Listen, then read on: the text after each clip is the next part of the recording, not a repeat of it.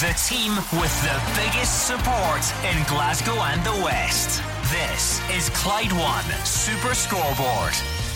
Hugh Keevins, Mark Wilson, Gordon Dalziel are all in the studio. We've got the top team around the grounds, and the second halves are about to get underway. Uh, and most of it, Hugh's going roughly where people would expect, albeit Dundee, a, a, skeleton Dundee side, are putting up a good fight at Pittodrie. That's the outstanding scoreline so far. With all of their problems, that's a very commendable effort so far at Pittodrie, and it's just as well that the the full Aberdeen complement of fans are in because they'd be letting the team know about that scoreline.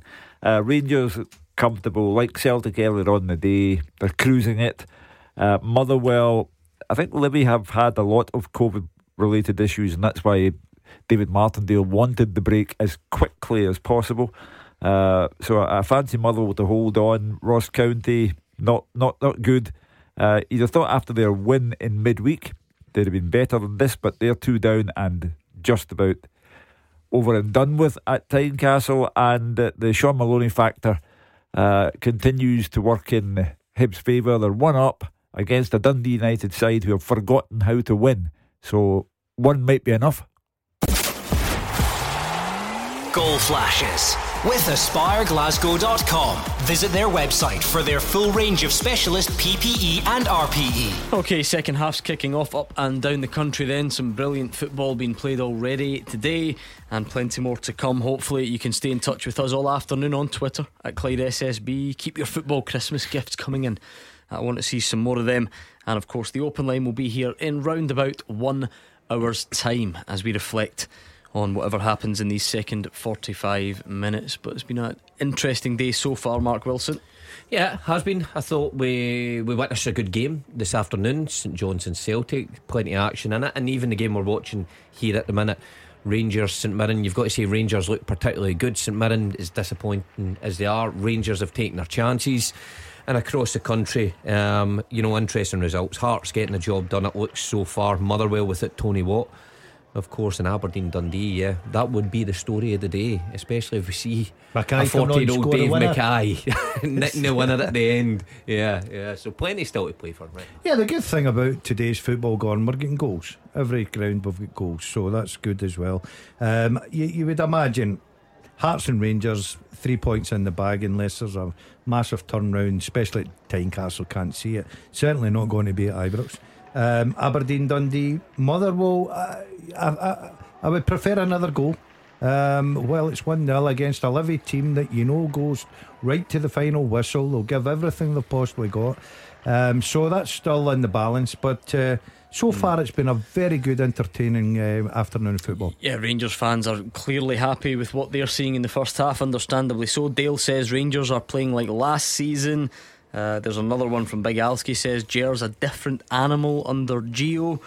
Uh, Tommy says walking the game so far, professional performance from the champions. It has been extremely comfortable, Mark. It has been. I think they they've passed the ball well. I think they're they're wide players. Kent, Hagi, Wright uh, have all performed well. I think Morelos took his chance when he got it. He may have had a few others, but yeah, Van Bronckhorst will be pleased how his team's ticking along. Can't can't argue with that. Um, they've been at it since uh, three o'clock. Gordon, total control of the game. Um, we thought that we thought there'd be a few goals in it. They've got that two goal cushion. They can take their time now and just open up St Mirren at will. And with the firepower they've got, middle to front. Uh, I certainly see them adding to that lead um, in the second half. You can see why they didn't want the winter break to be started early because uh, they didn't want this Giovanni momentum to be broken.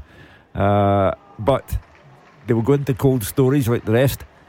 I don't see that it will have a big difference to make because clearly under Van Bronckhorst they are a different animal, and that's why on Friday night Super Scoreboard I said to you, Gordon I could see Rangers going between now and the end of the season and not losing a league match. I didn't say they would win all of them, but I don't see them losing a league match between now and the end of the league campaign. Well, maybe out the other side of the break, Helander's fit or, or closer to fitness, and Jack is back, and oh. and Balogun, and, and, maybe they're they're even stronger uh, after the break. You never know. Uh, it's going to be very tough to predict either way. I'm not sure I think I think just having the opportunity to work with the players as well. I wonder what team schedules will look like if they'll shut down for a week Yep. uh, and, and go away, or they will be on the training Well, pitch. f- funnily enough, this week that we've just come to the end of, that's the first full week he's had. We know Rangers and Celtic don't really get full weeks with all the, Mm-hmm. the, the midweek cards.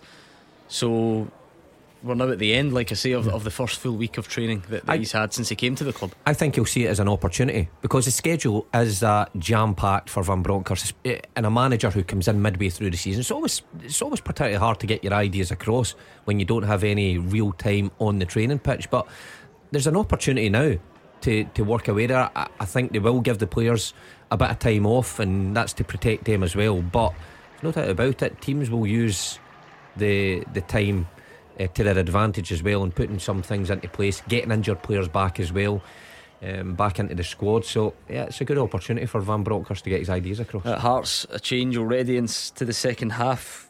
Kingsley um, has come on. Craig Halkett's gone off with a twisted ankle. Uh, Jack Burroughs is on for David Cancola for Ross County, who are 2 0 down in that same game. And Kevin Van Veen has had another goal from a free kick. This one clips the wall and goes just over the bar. Well, it sounds as if Motherwell are getting the job done, minus Tony Watt. Uh, be interesting to get the manager's take on the Watt situation at full time. Uh, He is still the top goal scorer in the, the Premiership, and yet it would appear voluntarily left out of the side by Graham Alexander. Um, yeah, um, Alfredo Morelos could go joint top if he gets one more this afternoon. Uh-huh. That's him up to eight, alongside the likes of Kyogo and Christian Ramirez. So Tony Watt is out there on nine at the moment. So I that would could say- change at the mo- uh, could change this evening. Of all the players at Ibrox, he is the one who has most benefited from the arrival of uh, Van Bronckhorst and who has done most to make sure that he impresses uh, under Van Bronckhorst because he is totally transformed from the slightly disinterested looking player he was when Steven Gerrard was there. I would also contend that he looks to me as if he's lost weight and he's all round sharper. Uh, Mark, let's do this, shall we? The second half teaser. With the Scottish scottishsun.co.uk slash football for the best football news and opinion online.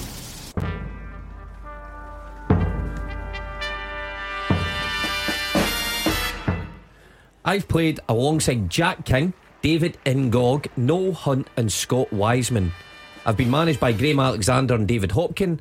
I've played over 100 Scottish top flight matches with five different clubs. I'm currently at my sixth English side, but never played in the English Premiership. I switched allegiances to play for Scotland, but never got a cap. Who am I? Quite a lot there. So Wow, I've and I like the Christmas theme there as well. Yeah. Honestly, producer Callum, you can tell he's had a lot of time on What's his the Christmas hands. theme in that? Sorry. Well, you've got like King and King. Hunt. Ah, uh, no, yeah, no right, Hunt, okay. sorry, Wise man, Scott Right, Wiseman. yeah, no, you're never okay. mind. Yeah, Brilliant. yeah, yeah. So I've played alongside Jack King and David Incogno, Hunt and Scott Wiseman. I've, played, I've been managed by Graham Alexander and David Hopkin. I've played over 100 Scottish top flight matches with five different clubs. I'm currently at my sixth English side, but never played in the English Premiership. I switched allegiances to play for Scotland, but never got a cap. Who am I? That's very difficult. That is very difficult indeed. That's gotten when you switch allegiances, but I don't get a cap. Um, oh, no. I've done that with England. I'm wondering about that last clue. Ooh, oh, I hope Callum's got it wrong, by the way. All I of a will be sudden, right all on of a sudden, that Christmas theme doesn't sound too good. No, I mean it's it's pretty much there. I'm, I'm sure the rest is bang on. I, I I just wonder if we've messed up the wording a little bit Yeah, I know what you mean. Because you could argue that ah, it's just confused things a little bit. Oh, hasn't come on, come on, Gorda. Well, we just take it that last clue. Forget about that. Just do the first half teaser over again. it? I think Aye, nobody will get it. I get where producer Callum might be coming from. The problem is this guy. eh, This guy was born in Scotland, so I don't want you to think that he's not Scottish and tried to play for Scotland. Producer Callum, what have you- it's almost too good a question. He's it's sitting too, in the house, it's not too bothering. sophisticated. I. You know what I mean? Um, oh, he's food from Dundee. But anyway, the rest is there. Why don't we say that he was born in Scotland but never represented Scotland internationally? Something hmm. like that. But hmm. we're, we're yeah, we're, Bit like yeah. you, But, but he would have he would have played with England if they given the opportunity. No, I mean, like I say, I think technically producer Callum is right. So that hmm. it, it just, I still think that might cloud some people because Yeah, it, he's, it- he's worded it poorly. it- no, he It's- has, it's no, a poor no, I think from I him. think we're being unfair. It's easy for us to be critical. We don't put any of the work into it. All I'm saying is, I don't want people to think this guy was not born in Scotland because he was. Okay. Yeah. Aye, Great. Aye, aye. Yeah. Aye, Scottish. So read that one more time. yeah, re, re, uh, and make sure you amend the bottom. I've played alongside Jack King, David Ngog, Noel Hunt, and Scott Wiseman. I've been managed by Graham Alexander and David Hopkin. I've played over 100 Scottish top flight matches with five different clubs. I'm currently on a sixth English side, but never played in English Premiership. Just. No, I was born in true. Scotland, true. but never represented Scotland. I've just I just like to offer a little clue sometimes. That's all, or try and clear things up in case anyone's confused. So get your answers in at Clyde SSB, and we'll see how you get on. Jamie Walker on for Aaron McEneff for Well, Hearts. Oh, the Forfar fight back back. is on. oh right, so they've actually they've Oh, the oh, Christmas dinner's kicking into the Stenhousemuir players now. yeah Forfar three. Christmas stuffings getting out of them. Forfar three, Stenhousemuir four. What a game. Cove Rangers one, East Fife 0, Leighton McIntosh and Hamilton Accies one, Kilmarnock three, Fraser Murray. Maybe they don't need a manager after all, Hugh. Oh, well, it's a, a good comeback having gone behind so early in the match. Uh, that's an exceptional comeback from Killie, who will surely make a managerial appointment this week. The favourite, Jack Ross, for No, that post, no no? chance. No, with the James Fowler connection at Killie. Yeah, I, I don't think Jack will see that. I think Jack Ross, I think it already looks less likely, doesn't it? Yeah. I think No, I people are don't see Jack Ross to, to to I think off. he, he's been left disillusioned by the manner of his sacking by Hibs, and I think he's taking his time uh, before he takes another job in football. And, uh, you know, he might also regard the championship as a step backwards. There's no doubt Killie's a big club, though. If you get it right in the stadium and the backing, if you Yeah. get it. Because the, the cutthroat nature of football is that it, once you've been sacked by Hibs, whether this is right or not, and, and I'm not making any judgment on that. You probably don't. You don't get obviously the Celtic or Rangers job. You No. don't get the Aberdeen job either. You don't get well. You're not going to get the Hearts job. Just been sacked by Hibs, so it leaves you a handful of smaller Premiership teams who might actually be smaller than Kilmarnock and might have a smaller budget and might swap places with Kilmarnock. You never know come the end Well, of the season. I think Jack's family never left England when he was manager of Sunderland. Mm. they, they have never left England, and I think he will see if he sees a future in management for him. I think he will see it down south. Uh, Aberdeen about a penalty claim turned down. A Ramirez header um, was said to have hit an arm. They claimed it did. That was a couple of moments ago. Kristian Dennis has come on for Curtis Main at Ibrox, but still Gordon Rangers very comfortable. Yeah, it's attack after attack. Um, I think St Mirren are doing well just now, just to be 2 0 down, Gordon. Um, Rangers just look up for this. Very sharp. Morelos, as, as Hugh quite rightly pointed out, looks right in the mood for it, looks looking for the next goal. Um, I think Jim knows how difficult this game is going to be. Uh, he'll be desperate for this winter break now to try and regroup, but try and get out of Ibrox, not losing a lot more goals. Rangers are in the mood for more goals. You just wonder if St Mirren, still a long way to go, can hold on. Uh, yeah, I don't know whether the second half comebacks are all the rage. Man City were four up in 25 minutes. James Maddison's got one back uh, for Leicester. Man City four, uh, Leicester one. So I don't see that going to four all somehow. You wouldn't have thought so. Oh. But football's a, a strange old business at times. Um, I tend to agree with you. Uh, Rangers are now in that Celtic situation of earlier in the day where there, Yeah. there was so much domination and now getting bored with it. Yeah, they've been they've been pretty good this afternoon, Hugh. You know how they controlled this game. They've not allowed St Mirren to build any sort of momentum going the other way. Can't remember the last time we've seen Allan McGregor. You know, the uh-huh. ball even near his box. That tells you how well Rangers have played. And and you expect well, we expected that when you've seen the starting lineup and you've got Aribo and you've got Hagi and Scott Wright and Morelos and Kent, you expected this sort of performance from him, hmm. pinning St Mirren in. But all credit to Giovanni Van Bronckhorst. You know, the, the one draw he's had was a, in itself an excellent result against uh, Lyon away from home. Uh, so uh, he's a class act who's come in and made good players better and better players exceptional. As Rangers come forward again, but um, they've just been. Uh, I feel for St Mirren. long day, Ibrox. Um, you know, and I feel for the Rangers supporters and obviously every supporter around the country that you can't get and enjoy your football and Boxing Day. That's what you look forward to. But um, Rangers in total control of this game, and can they go and get the third? And probably more because they're, they in balance of play. They deserve it. They're creating chance after chance. Hagi's had a shot with his left foot, but well over across. Great play though. Yeah, Morelos great slipping in build-up. right, right, dinks it to the back post. Kent looks like he's going to shoot. He lays it off first time, and a player of Hagi's ability, you think you know do a wee bit better. He's sporting a new hairdo. Yeah. Did you see that with the, Little the band new in it. hairband in it? Yeah. Who's that? Sorry, Ianis Hagi. Hagi. Hagi, yeah. Get it for Christmas. Christmas maybe? hairbands You on. Yeah. There's a possibility.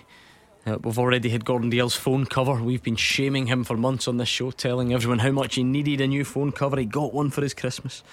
All his wishes came true. Mm-hmm. And uh, Mark Wilson's going for an evening with, um, Ah, with Mel me. Gibson, With with, me. you, apparently. Yeah, he invited me. You heard it. No, no. Listen, the terrible. missus text saying, Oh, uh, oh, hold on a minute. "Tell Daz, uh, you know, sorry." To go away.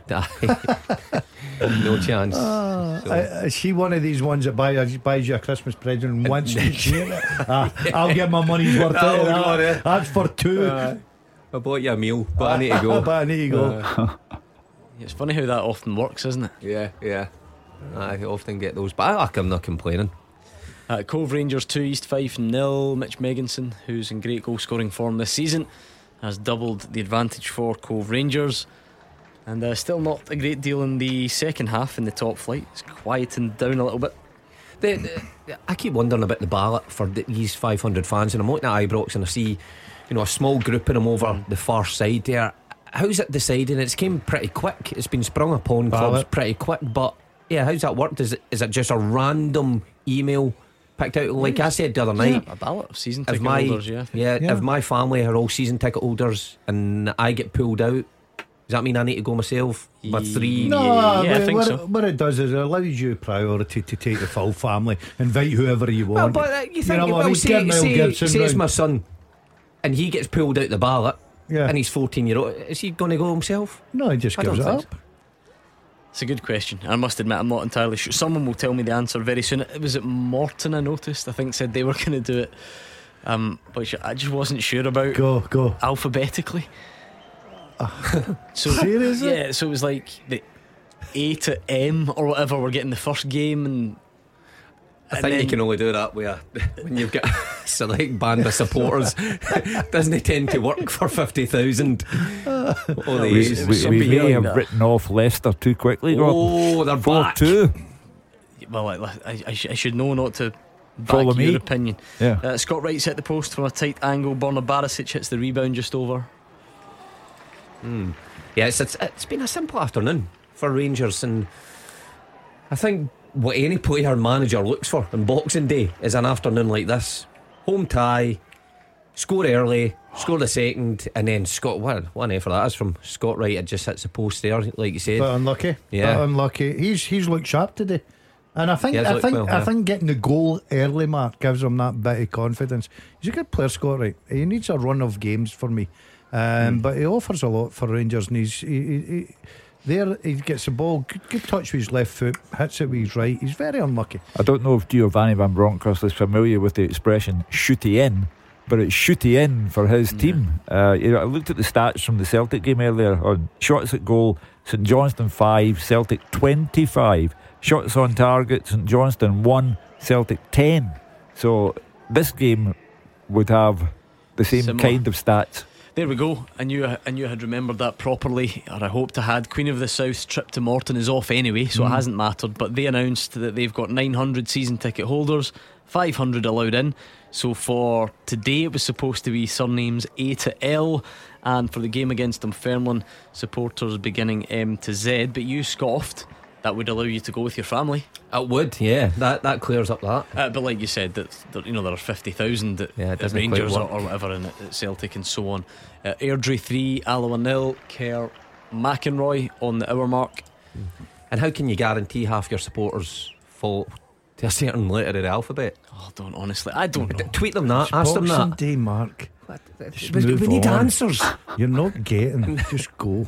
There's a lot of questions unanswered in Scottish football just now. That's the top of my list. Yeah. Uh, do you know what? There are some really good answers coming into this Is people teaser. getting that, Jo- I uh, thought Gordon? I thought they would really Struggle? struggle because you've got to admire producer Callum's creativity. I mean, he's given it Jack King and David Ngog like eggnog and and uh, Noel Hunt and Scott Wiseman. But uh, as creative as that is, not many people have heard of them, so it makes it difficult to to, to guess who who a former teammate might have been. But we are getting uh, some Right answers. some yeah some right answers. I must admit. That's Um, that's impressive because I, I, there's no chance I'd to get anywhere near that. Right, quite a few. Craig Miller, KJ Hawks Cons- Conservation and Education has gone for Rooney. Both of them have gone no, Rooney. no, no, no, Uh, Woody has gone Stephen Dobbie. no. Marcus has gone Ryan Flynn. Nope. Okay, keep your guesses coming into that question, please. Uh, just remind us of it, will you? Yep, I've played alongside Jack King, David Ngog, Noel Hunt, and Scott Wiseman. I've been managed by Graham Alexander and David Hopkin. I've played over 100 Scottish top flight matches with five different clubs. I'm currently at my sixth English side, but never played in the English Premiership. I s- I'm born in Scotland, Yeah. but I've not played for them. I keep forgetting that last bit. I don't even know who he's playing for the now. There we go. And Do you've you? got the answer in front of He's you. He's got the answer. Yeah, I'm the same actually. I, Uh, I no, I asked think- that in the break. Do I you know? think I do know, yeah. Yeah. Great guitar player. Oh, no! You've ruined it. Steady. Can he give it away? Steady. Ah, that's it. How can that ruin it? Pack, it- Oh. pack up the show. Pretty well known that he's handy on the Uh, old guitar. Ah, Bass. it's a good clue. Good clue here. See if you're looking for a, a man of the day. I don't think we do that, Hugh, really on a Monday. Maybe we should add that for the new year. Anyway, um, Zach Hemming in the Kilmarnock goal has saved two penalties Wow. this afternoon. Uh, the most recent one was from David Moyo, and it means Kilmarnock stay 3 1 in front. So you don't need me to tell you how.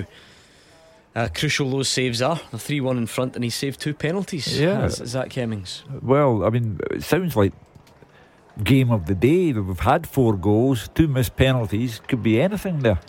Has he got one more to go to match? Was it Cammy Bell? Cammy Bell, remember? Three, yeah, hat trick for Dundee United, wasn't it? Yeah. In the space of 23 minutes, it was that one against Dunfermline. Um, producer Callum's now telling us he was at East End Park when Cammy Bell saved all three in one game, which is that's that's unbelievable, isn't it? Yeah, yeah. On a day, on a day, one day. There we go. Producer Callum could have shoehorned this guy into Yeah. the question. Blair Yule has scored. Hugh Keevins. Oh, you happy with oh, that? of course, Yuletide On uh, message. 65 minutes to put Cove Rangers three up on his five. Somebody tell the Dazzler what Yuletide Every means. single one of these has been met with a vacant expression. Yeah. Everyone. what, what, what are, you, are you talking about me here? I've still not got over Martin Bartley. Poor man. We need to get Martin. I'm deli- I, I, I am so glad he's he's on the pine We today. need to get that clip saved no, for the next time he's on. I don't think he's on imminently, but he will be back soon for Oh, sure. oh my a minute. goodness, Man City four, oh, Leicester three. Brendan what are we doing down there? That game. Oh, and there's Alloa. Alloa. The comeback's on for Alloa as well. Yeah, three one down uh, away at Airdrie. Yeah, we've got to get that get that clip, No, please. please. Of Gordon talking about Martin Bartley. It was outstanding. Um, See if they get a result today, and they're and yeah, good spirits. You've got to get who, who's there, Roger. Roger. No. Say him. Aye. What about your your co- your co-partner Big man. calling you Martin? Chris is on. Hugh, he's taking your clue too literally. He says for the second uh, for the second half teaser, is it Brian May? Uh, he's Yeah, not he's that half good on the decent. guitar. He is good. He's Yeah. just he's not quite that good. This guy. So I don't like that band. what? Queen. Queen. Yeah, I don't like them. Ah, Come on. Hugh. Come on. I'm No. going to see them this summer. They're, they're Is there Glasgow in any, the summer. any, any event that you uh, don't you- go to? You're I actually do starting to enjoy my annoy me events. Yeah, I do. now. I, I Uh, do is that like another it. Christmas present? No, no, no, no. That was that was bought last year, so can't wait. I think they're at the Hydro. You, you, you've got not a Do you want to go to that? Yeah, please. free tickets. I'll So go have you anywhere. never- I'm invited. So you're not a fan, Hugh? Nah, they're not seen for the, me. Never seen Bohemian Rhapsody, the film. Uh, no, I haven't. No. It is outstanding. Great, and I would say you don't even really need to be a Queen fan, probably. Mm-hmm. The film is unbelievable, isn't it? Are we, are we in agreement? Brilliant. Top Absolutely yeah. brilliant. Uh, double change for Rangers, Sakala and Arfield coming on, Kent and Hagi coming off. There's a man who'll have enjoyed his Christmas, Sakala, because he just looks like he enjoys everything. Oh. Hugh Keevins. He's the last. smiling. He's also the last thing that Jim Goodwin needs to see right now because he's under enough pressure without another good player with a real nose for goal coming on. But uh, as I say, Rangers are so dominant that if the game was finished in the first half, Mm. 25 minutes to go, or, or just under that. I think the St Mirren defenders won't fancy seeing him as well. but he has pace, it Yeah. can stretch the game even further. It feels a little bit. It's probably a better performance and a more convincing one. Don't get me wrong, but it feels a bit like just a couple of games ago. Uh, Rangers two, St Johnstone nil. Um, remember the midweek and Rangers were really dominant, and it, it just kind of stayed to. Ooh, this is interesting. Goal flashes with AspireGlasgow.com. Aberdeen 2, Dundee 1. Dundee hit by all sorts of COVID problems. They had taken the lead. Aberdeen hit back, and now the Dons go in front. It's a thundering low drive from Lewis Ferguson, according to Dave Galloway, and they are in front. well, think back to Friday night. Yeah. the Celtic and Rangers callers who both wanted Lewis Ferguson to go to Celtic Park or Ibrox. Uh, and he's come good with 20 minutes left in that game by a real sickening blow, though, for James McPake and Dundee. Mm.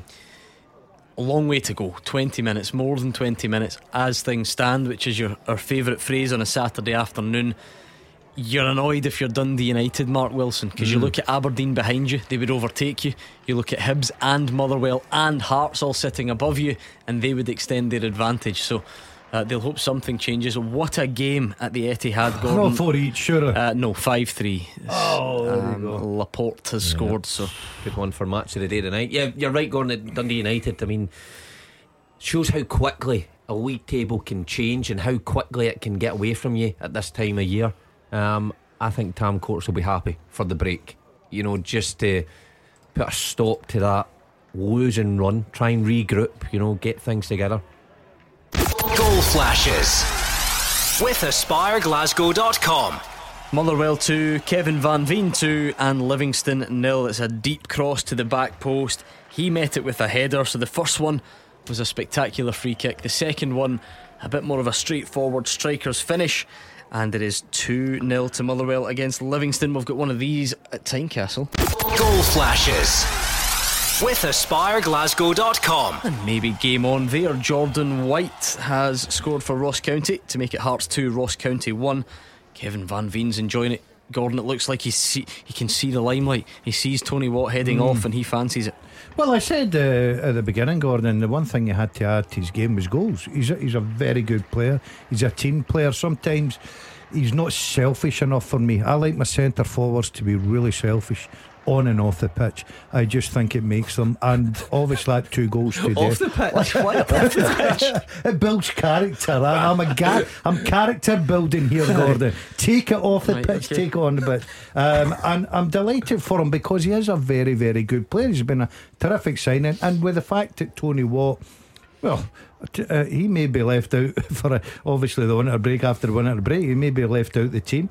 He takes the responsibility. He starts knocking in the goals. That's Hmm. great for him. Can he get the hat trick? Because Hugh, that then is maybe the the third scenario that, that wasn't thought of by us before the game.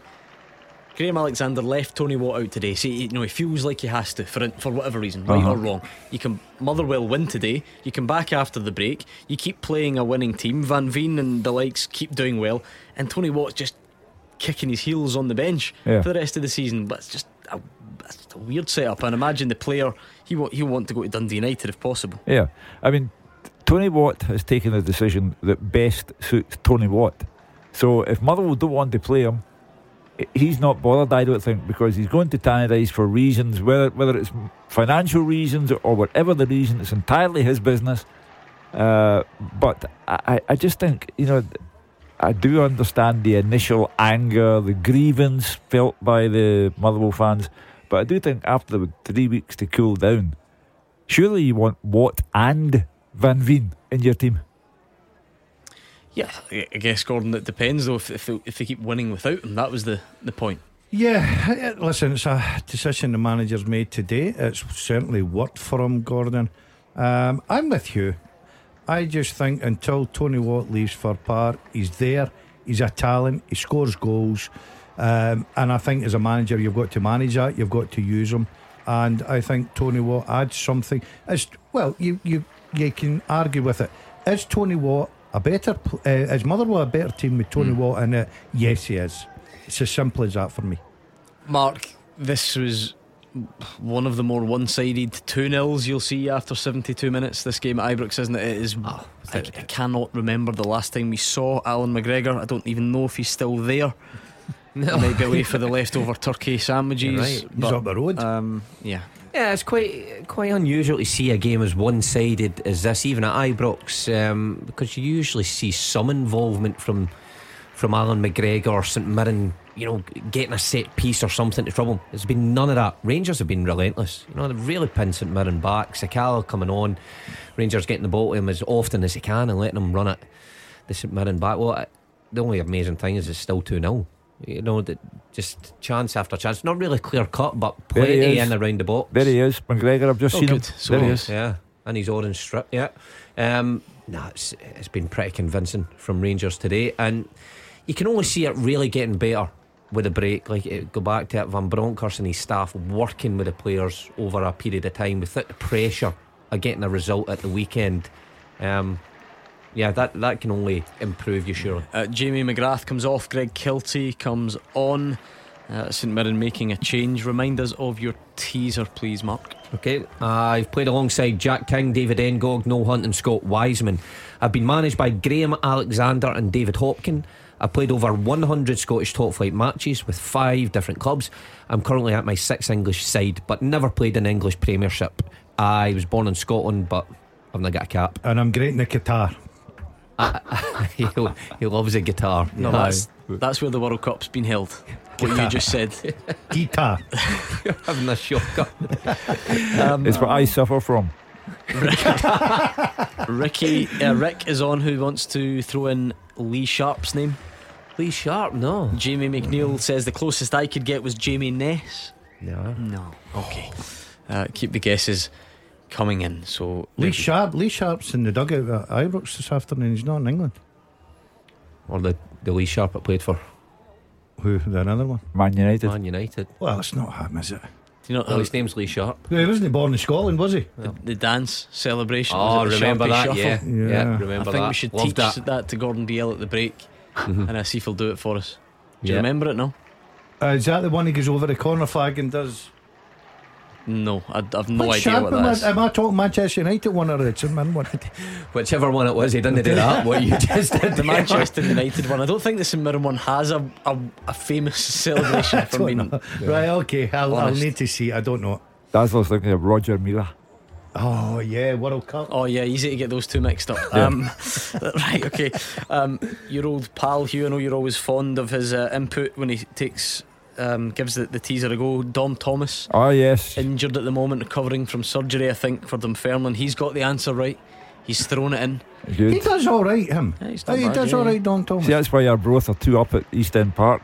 The Domster is convalescing. Yeah, if he was playing, there'd be three. I tried to help you, Dominic. Did, did you see his tweet to announce his, his operation the other day? I thought you might like the sense of humour attached. He posted a picture from the hospital bed. He says, Op went well. This morphine is superb. I'm higher than a pilot's peace box. Re- rehab for a couple of days and fit for Saturday. Here we go. Yeah. Uh, needless to say, it's going to take a little bit longer. Oh, we wish That- him a speedy recovery. That prediction was like one of mine. Uh, Mackay Stevens gone off. Oh, come on, sorry. Ben Woodburn has come on. Uh, I always like it when people just we typo. It just changes everything because Hearts have got Woodburn going off, but Ross County have got Woodbury, whoever he may be, uh, going off. Uh, Is any, apart from Hearts, really, uh, Hibs, uh, Dundee still in the balance, Dundee United. But apart from that, do we see any other goals, shocks? well, it's still only 2 1 for Aberdeen and only 2 1 for Hearts. So Yeah. I can't see Dundee unless they bring on Mackay and the goalie.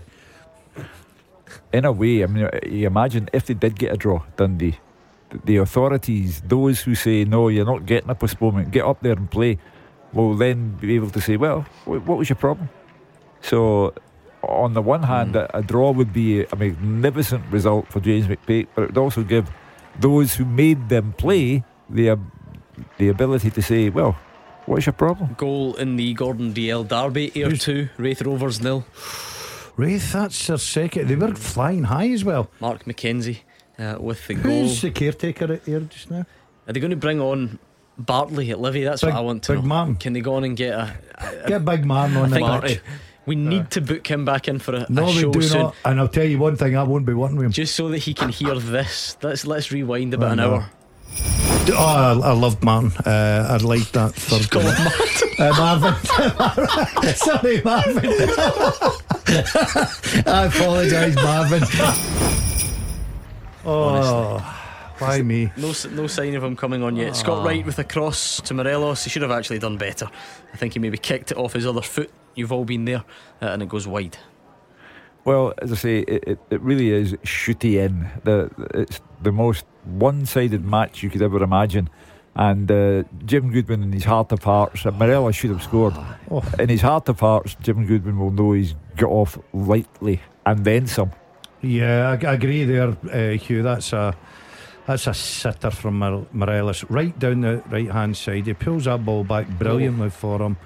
He should do better there. Yeah. I, I, I'm waiting for a net to bulge there, but. Uh, Good play with. I, I think Wright's played very well today. Looked Excellent, sharp yeah. as well. I'm not. Look, I'm not surprised. No, I'm not being disrespectful here, but I expected Celtic to be comfortable against St Johnstone. I expected Rangers to be comfortable against St Mirren. They're they're two teams that's no form whatsoever. Um, you know, St Mirren going to Ibrox. Not, I can't remember what their their fo- their form is in the last five six games, but they're not winning games. St Johnstone are sitting bottom of the league. So I didn't expect a Hold difficult on. afternoon. Goal flashes with AspireGlasgow.com. And what an afternoon this guy's having. Not only is he an answer to the first half teaser, Yeah. he scored for Hibs to make it 2 0 at Tannadice. His name is Christopher Chris Cadden. 78 minutes gone. Dundee United nil, Hibs 2. And it looks like another win for Shaun Maloney. Well, you can't ask fairer than uh, your first two games, two wins and no goals conceded. Uh, and, I think that decent will be the case. opposition as well. Yeah, yeah. Aberdeen and Dundee United. So uh, the Maloney factor is kicking in. And what that would do would drop Dundee United off the top six scorer. Uh, they need to be careful. They got the points on the board very early, took a lot of pats in the back. I thought their young team was excellent at Ibrox, fought very hard, unfortunately, wasn't good enough. But they're, they're another team that's getting into a habit of losing games. You've got to win your home games in this league and keep yourself Yeah. up there. So that same, unless it's a miracle this afternoon, they're dropping out the top six. Result of the day contender, although they mm. just continue to surprise you. Or It's not a surprise anymore, but you get where I'm going. Arbroath are 3 0 Yeah. up at Dunfermline. Dick Campbell's not even there, doesn't need to be. The magic touches provided at other times, and they're 3 0 up. Someone- Could they win that championship? Absolutely. Yeah. Yeah, You're going Could for they? that? Not, not to say they will, but who who looks outstanding at the top of the Uh, uh, championship? that- that who would- looks like they'll be consistently better? See, when you see that championship and you see full time teams in there with the budgets they've got, and Dick Campbell could go through a season with Arbroath, and you know, old fashioned, let's be honest, he's the most old fashioned manager you'll ever hear or see in your life. He's brilliant to hear, Dick. What a job this guy is doing Yeah. up there. What a job. Like I said, Mark, that's not a prediction from me that they will. It, it, it might fall away, but who who is the favourite for that division? Yeah. Because you know it should be Kilmarnock. It's not. There are, there are obviously other teams up there, and Inverness have had their moments, and Partick Thistle have their moments, and I still think Kilmarnock will have enough to get through that. think so. Yeah, please tell me Hamilton haven't scored. no. uh, But Zach Hemmings, who's saved two penalties, has now been sent off. what an afternoon this guy is having. He's up there with Chris Cadden for maximum involvement.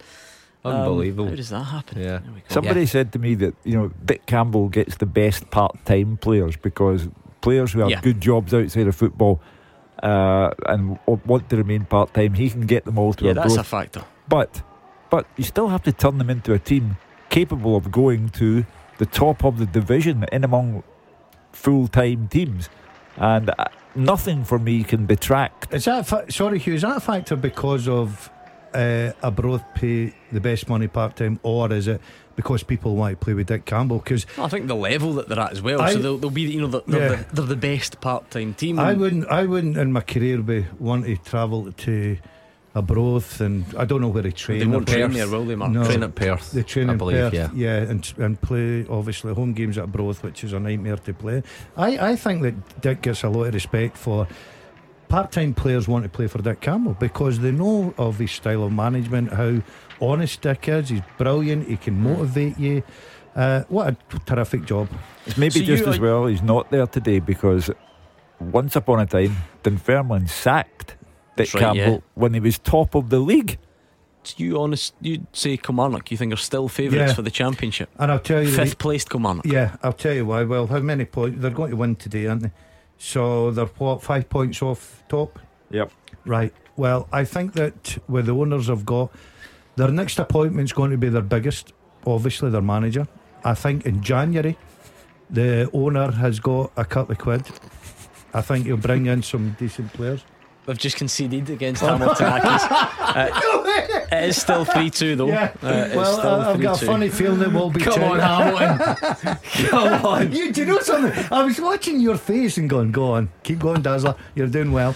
Um, I just think that with the players I've got, a new manager coming in, giving them that new management bounce.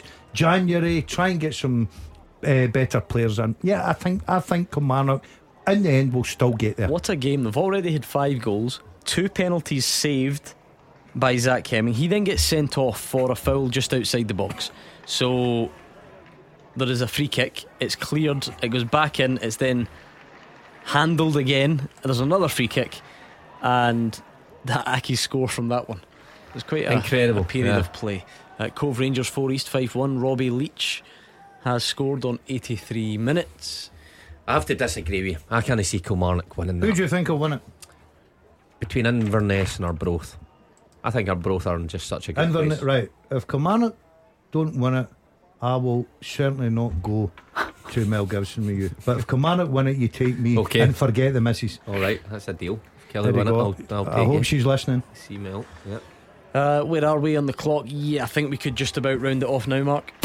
The second half teaser. With the scottishsun.co.uk slash football for the best football news and opinion online.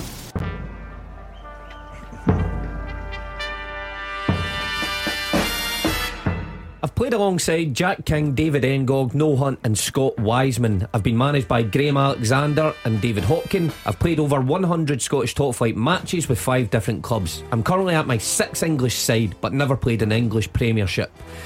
I was born in Scotland, but never had a cap. I am the guitar playing Jim O'Brien. Jim O'Brien, well done if you got it right. Some brilliant, uh, a brilliant amount of answers, I should say, coming in on that one. Really impressive. So let's check in on the podium. Mikey in third place, Bob in second place. Sideshow got the the bronze medal last time, so he's working his way up. But none of you were as quick as G. Mick. Well done to you, G. You're the winner. You know you're Jim O'Brien, and you have the bragging rights until next time. Where's he playing now, Gordon? Sorry. Notts County. Notts County, well done.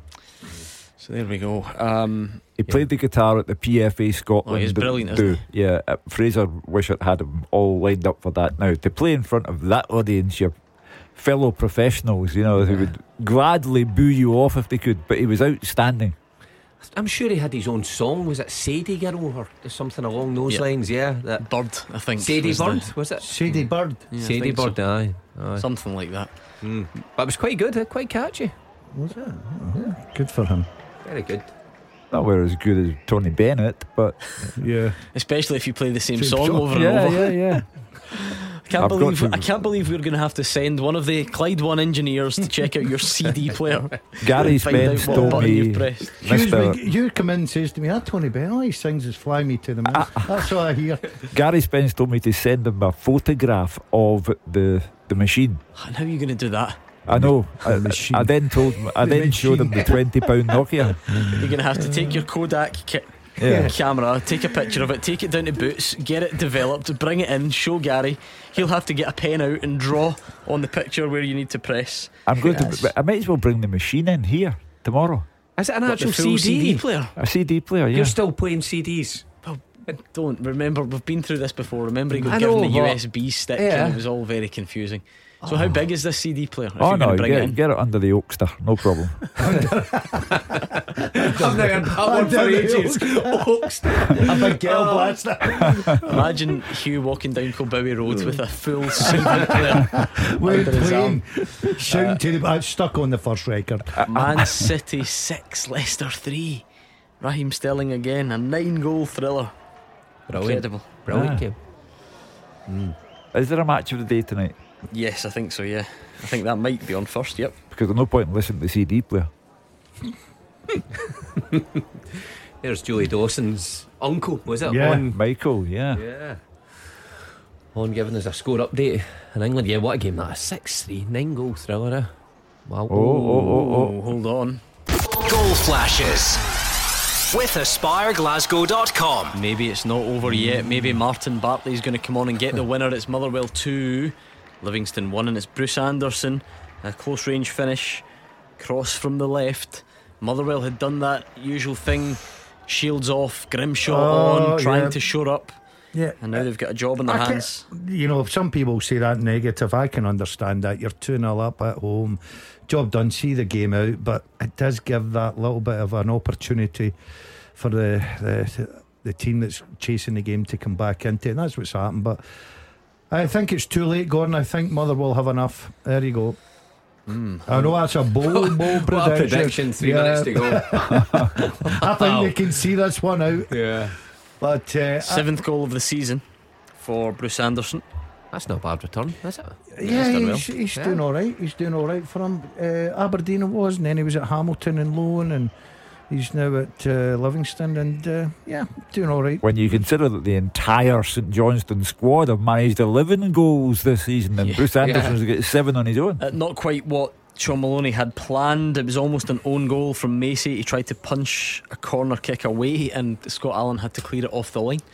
Uh, But anyway, the goal stays intact for now. There's another player that's thriving uh, uh, under Shaun Maloney, Scott Allan. Uh, I mean, a beautiful football player, terrific imagination, lovely passer of the ball, but rarely played. But two Shaun Maloney games, two Scott Allan appearances. But that's across the board, Hugh. You know, with several managers that I don't think anybody's doubting Scott Allan's ability and his ability to pick a pass, but there must be something that prompts managers not to play him and use him as an impact sub.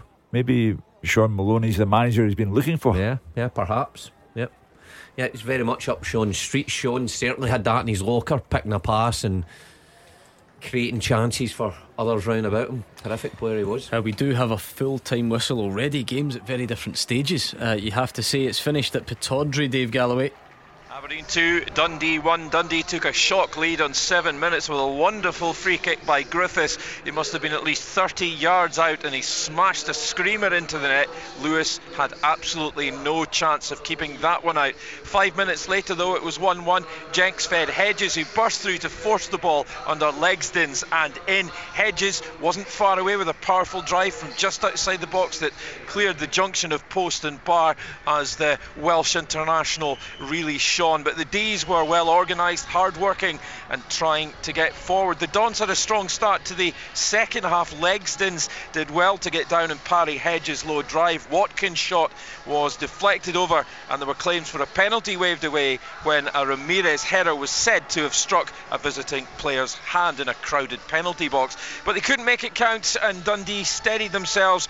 However, after 70 minutes, uh, Ferguson thundered the ball in from the edge of the box uh, for Aberdeen's second goal. It was too strong for Legzdins to keep out. He did manage to get a hand to it, but he couldn't prevent it entering a net. That came after a nice layoff by Ramirez. There was a late scare for the Dons, a very late scare with uh, the full time uh, whistle not far away after a, a dark blues free kick. Ojo just and no more managed to clear with Griffiths all set to pull the trigger. The better team won in the day, but it certainly wasn't the walkover many would have expected. It's Aberdeen 2, Dundee 1. It's finished at Ibrox 2 0. We've got a late one of these. Goal flashes with AspireGlasgow.com.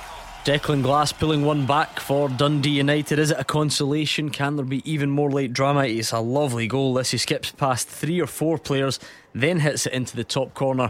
And as things stand, Dundee United 1, Hibs 2. Couple of minutes left. We're into added on time uh, at Fir Park. Six minutes added on at Tynecastle, but we're well into that as well. And as we mentioned, it has finished Rangers 2, St Mirren nil. An extremely comfortable afternoon for Giovanni Van Bronckhorst's side. Regains their six points lead at the top. Celtic had won earlier, cutting it to three, of course. But Rangers staying on that winning run. Scott Wright with a header on 14 minutes, flicked on to him at the back post. Alfredo Morelos, six goals in eight games under the new manager.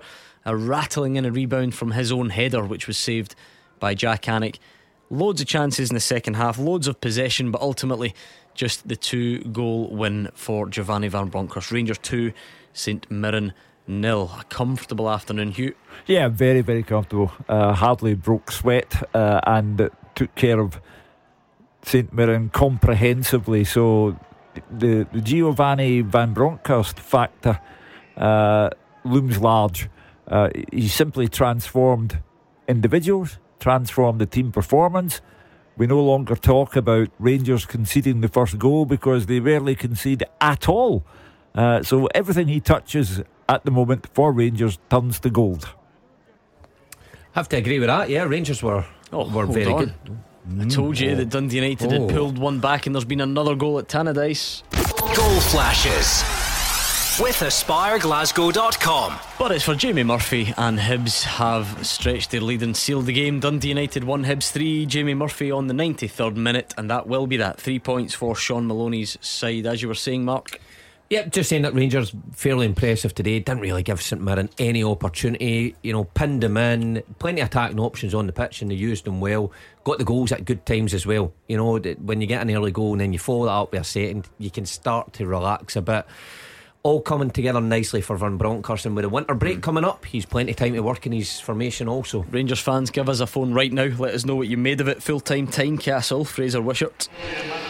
Hearts 2, Ross County 1. Hearts made to work really hard for the three points. They were excellent in the first half, deservedly two up through Michael Smith and Ben Woodburn goals, but they couldn't keep the flowing football up. And County came back into it in the second half. Lifeline from Jordan White, but tries they did towards the end and into stoppage time, they couldn't force that equalising goal. All Hearts in the first half, really sharp from the kick-off. Four minutes, the opening goal. Andy Halliday passing to Ben Woodburn, sharp turn by the striker, left foot shot was saved by the legs of Laidlaw but the rebound fell to Michael Smith who turned the ball low past the goalkeeper from 8 yards. 2 0 and 42 Haring with a great long diagonal pass. Brilliant touch by Woodburn inside defender. As he headed for the box. His 20 yard shot was wickedly deflected off Clark and spun past Laidlaw. Sent the goalkeeper the wrong way. Could be more John Souttar hit the woodwork twice. County rarely seen an attack. It was an excellent 45 from the home side, but the second half was completely different for Hearts. They couldn't get into the rhythm or their tempo as the first half. They lost Halkett through injury. Robbie Neilson threw on last week's match winner, Robbie, uh, sorry, Jamie Walker. But it's better from County and a goal at this point would have been interesting, but they couldn't make a clear cut chance. Hearts had one or two half chances, but scrappy play, misplaced passes. Jimmy Walker did test Ross Laidlaw. The keeper fisted the ball past for a corner. Then Andy Halliday almost scored a strange goal. Harry Clark clearance hit the Hearts man and dribbled just wide with the goalkeeper beaten. But in 72 minutes, it was game on. Dominic Samuel did really well driving forward, set up Joseph Hungbo on the right hand side. His low cross was turned past Gordon from six yards in off the post by big striker Jordan White. And from cruising at half time, Hearts were now having to work really hard for the victory in a late spell of county pressure. Almost got the equalising goal. With a minute to go, Craig Gordon had to be sharp diving to his right to push away a fierce Harry Clark shot. Then deep into stoppage time, Jack Baldwin, the big centre half, stayed up. He headed the ball down into the six yard box from a spittle free kick. Three county players went for the ball. They must score. They looked to have scored, but somehow the ball stayed out and Craig Gordon stayed on his knees, just delighted that the ball wasn't in the back of his net. But there's still time for sub Alex Samuel to have his header, goal bound header, deflected just wide off the head of John Souttar. Hearts had to defend well near the end, but what a good way for them to finish 2021, consolidating third place as we head into the new year. Full time at Tynecastle, Hearts 2, Ross County 1. Now, last we heard Livy had pulled one back at Fir Park, setting up a nervy finish. How did it finish, Roger Hannah? It finished Motherwell 2, Livingston 1. Hearts may have consolidated third, but Motherwell is still men consolidate fourth going into the winter break. And eventually, it was a deserved victory with Kevin Van Veen, the hero, a goal in either half to ensure a fourth consecutive home league win here at Fir Park in front, of course, Gordon, of just 500 supporters. Van Veen flashed a free kick home for the opener after 13 minutes from just outside the box after Livingston winged Alan Forrest guilty of a really silly tug on Nathan McGinley. McGinley actually running away from goal when he was hauled back. Referee Don Robertson made the right call, and Van Veen, who stood there over the ball with Sean Goss, fired the ball high past Max Stryjek for the opening goal. Livy weren't out the game at all in the first half. If anything, they played the better football, but they really struggled to find a pass to Liam Kelly's goal. The close coming when Kelly's elder brother Sean in the Livingston midfield had a shot from 20 25 yards, was easily held by the Scotland squad goalkeeper. Second half, Motherwell looked far brighter. They pushed and pushed. Ioba Lai, the great block to deny Sean Goss the second goal, but the goal did come after 69 minutes. Connor Shields finding space on the left hand side. He delivered a cross to the back post that actually looked too high for Van Veen, but somehow he managed to leap. He craned his neck and he directed a terrific header past Stryjek and just inside the post for 2 0. Kaiyne Woolery had a chance to make it 3 with a clumsy touch after he was freed by Connor Shields. Livingston at this stage out the game, but David Martindale sent on three substitutes, and one of them, Bruce Anderson, with his seventh goal of the season, reduced the deficit three minutes from time with a close range finish from a cross from the left. It ensured a froth finale for the last few minutes, including four minutes of added time for the 500 Motherwell supporters in here. During that period, Van Veen might even have had a hat trick busting clear, but was denied by Stryjek. There's no, no, denying his influence in the game today, though. Motherwell 2, Livingston 1. What a day of football it's been. It also finished at Tannadice, Dundee United 1, Hibs 3, and that concludes your Boxing Day football. So now it is over to you. You pick up the phone. You speak to Mark Wilson, Gordon Dalziel, and Hugh Keevins, and you let them know what's on your mind. It's that simple 0141 951 1025. Rangers fans, just how comfortable was that? Is that the most comfortable you've been under Giovanni Van Bronckhorst? Is it is it the best performance? Were there bits of it? What did you make of it as he continues that winning run? Celtic fans decimated with COVID and injuries. The victory at McDiarmid Park. What did you make of that? Another injury uh, to Kyogo though. Is that something that worries you? Are you confident he will be back after the break? Motherwell fans going great there as well, but no Tony Watt in the team today.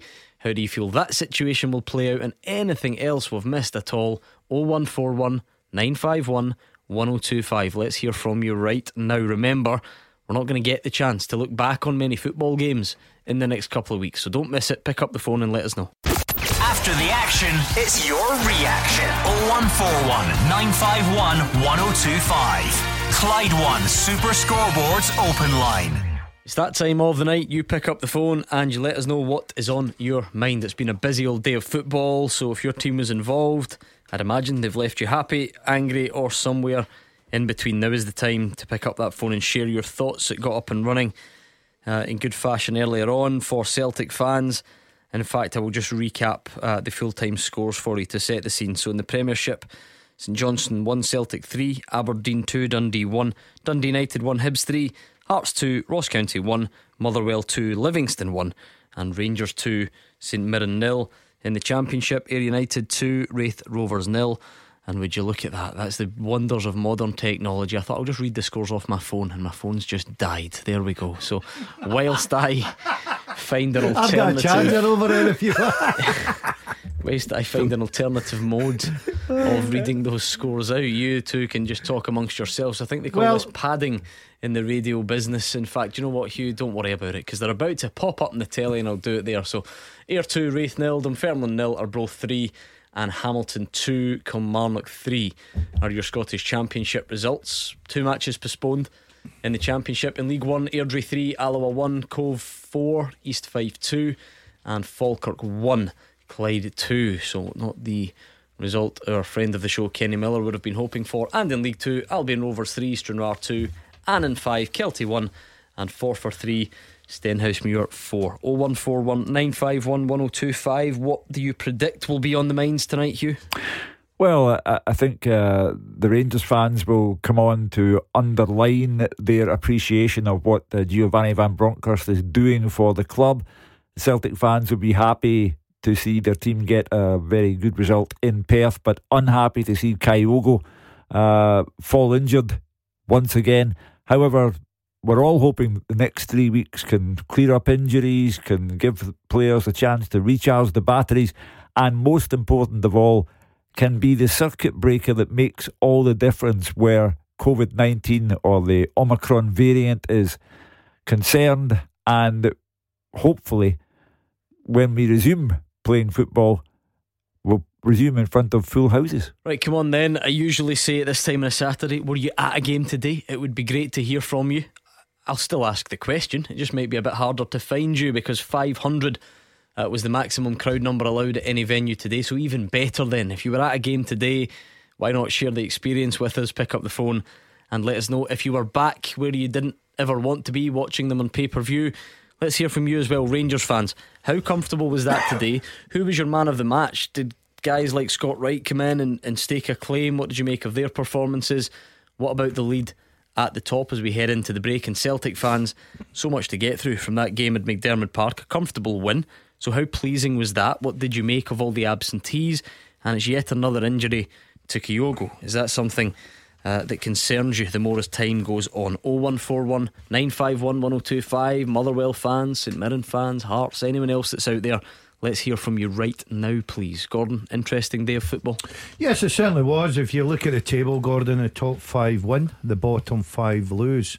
Uh, the only difference Aberdeen leapfrog Dundee United. Dundee United out the top six now. But um, I thought it was very comfortable from the beginning. Celtic, I thought, played very well at Perth and was comfortable in that game. Rangers totally dominated St Mirren 2 0. I think Jim Goodwin, deep down inside, you look at that and think, okay, wasn't expecting much, but at least it wasn't a thrashing. Rangers dominated that game from start to finish.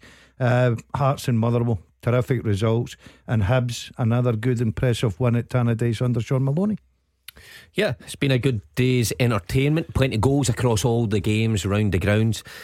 Convincing wins for Celtic and Rangers. And when you look at the rest of the table, it's, it's starting to take the shape that I guess many of us predicted with the bigger clubs now coming into the top six and and the smaller ones falling to the bottom of the table. So yeah, loads to talk about in the winter break, like you says. Let's hope that this is a uh, a good thing for Scottish football, and in three or four weeks' time, we return with crowds fully intact. Hopefully, I'm sure lots of people think that's unlikely, and it may well be. At this stage, we're just hoping that that is the the point of it. I'm sure. Come on, then, 01419511025. Give us your thoughts right now, or Twitter at Clyde SSB, and not only the calls. We're going to hear from some managers between now and six o'clock. I mean, even to James McPake. Wonder what he's going to have to say after having to put his 40 year old assistant manager on the bench. He's had an outfield uh, goalkeeper listed as an outfield player and, and all sorts there. So he'll be interesting, I'm sure, um, amongst others. So get those calls in, please. 0141 951 1025. Uh, let's start with the game at Ibrox, the one that's just finished. Gordon, how, mm. how dominant was it? Very much so. Um, as I said, I, th- I think that St Mirren will be happy just to go out to Gordon. Uh, Rangers come out the blocks. Uh, Wright, I thought was excellent today. Um, there's an opportunity to, to show what he can do. He needs a run of games. I think he's a very, very good talent. Gets that goal, gets that first goal. Morelos looks back to being sharp, gets a goal as well, probably. But disappointed in the dressing room, thinking there was more more opportunities, more goals there for him. But I think the fact that once again, and, and Hugh touched on it, another clean sheet. Uh, we hardly seen McGregor taking any part in the game at all. Showed you the amount of dominance that Rangers had. So going into this winter break, and the boys are right, it gives the manager a, a, an opportunity. Give them a few days off, give them a, a bit of time with their, their families, then get onto that training ground, start working, start putting your own ideas in there because there's a big improvement at Rangers just now. They're going along very well indeed and uh, playing some exciting stuff. Uh, you're more than welcome to tweet us as well at Clyde SSB. Don't forget that, of course, but we do always like to speak to you on the phones 0141 951 1025. Dougie's in Kilmacolm first. What's on your mind tonight, Dougie? Dougie uh, what would I'd like to say to Hugh, I mean, I heard Hugh saying there, Celtic a good result against St Johnstone. Mm-hmm. Come on, Hugh. You kidding on? St Johnstone, the worst team out. Right. Um, the, league, the league's over now. It's finished. It's kaput. It's finished. Gone. That's it. He's the winner. You may as well give it now. Dougie, you hurt your throat. You're you're sounding like Alan Jones. Uh, just the clearly, arithmetically, the league is not over. Clearly, I have tipped Rangers to win the league, and I've even gone as far as to say I do not see Rangers losing a game in the league between now and the end of the season. Not to say they'll win them all, but will not lose any. So I fully understand the impact that Giovanni Van Bronckhorst has made. However, winning 3 1 away from home when your team selection plans have been seriously interrupted is a good result for Celtic, and they will continue to see what they can do against Rangers. I do not believe that they will be able to overhaul Rangers, but keep calm, Dewey. I mean, Dougie, Rangers started the season as favourites. They're still definitely favourites at, at, the midway point, six points clear.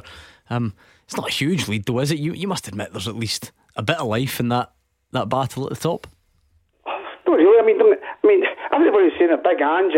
He's a, you know, what I mean, the Messiah and mm. going to do this, going to do that. Honestly, I mean, you know why Celtic wanted it brought forward. Mm. I mean, honestly, we'd have took five or six up, five or six off Celtic easy. Honestly, it'd have been a cakewalk. Mm. I mean, uh, but uh, uh, Dougie, again, I've not. No one, no one said Ange was a messiah. People just said that the league wasn't over.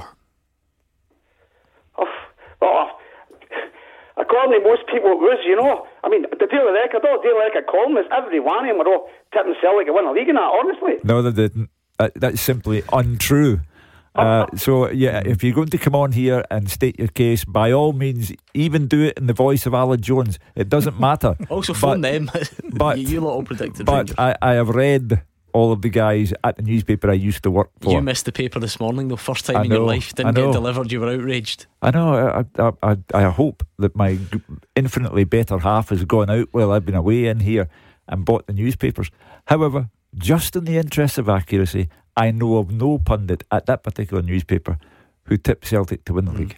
Uh, was it a good win for Rangers today, Dougie? Brilliant, you know, brilliant. Absolutely amazing, no.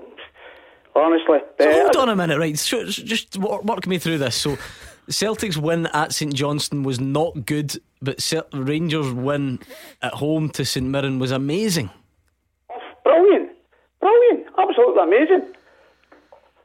Okay. Um, I mean, for, for what it's worth, enjoyed his Boxing Day watching his football. for, for, what it's worth, by the way, the, the reason I asked that Rangers were absolutely convincing, it, yeah. and it was a so good, and it was yeah. a good win. That, yeah, that was my point. It wasn't to say that Rangers weren't. Um, I just wasn't sure of the, the, the massive difference. I thought, bo- I, I, thought both clubs today, the supporters must be delighted with the performances.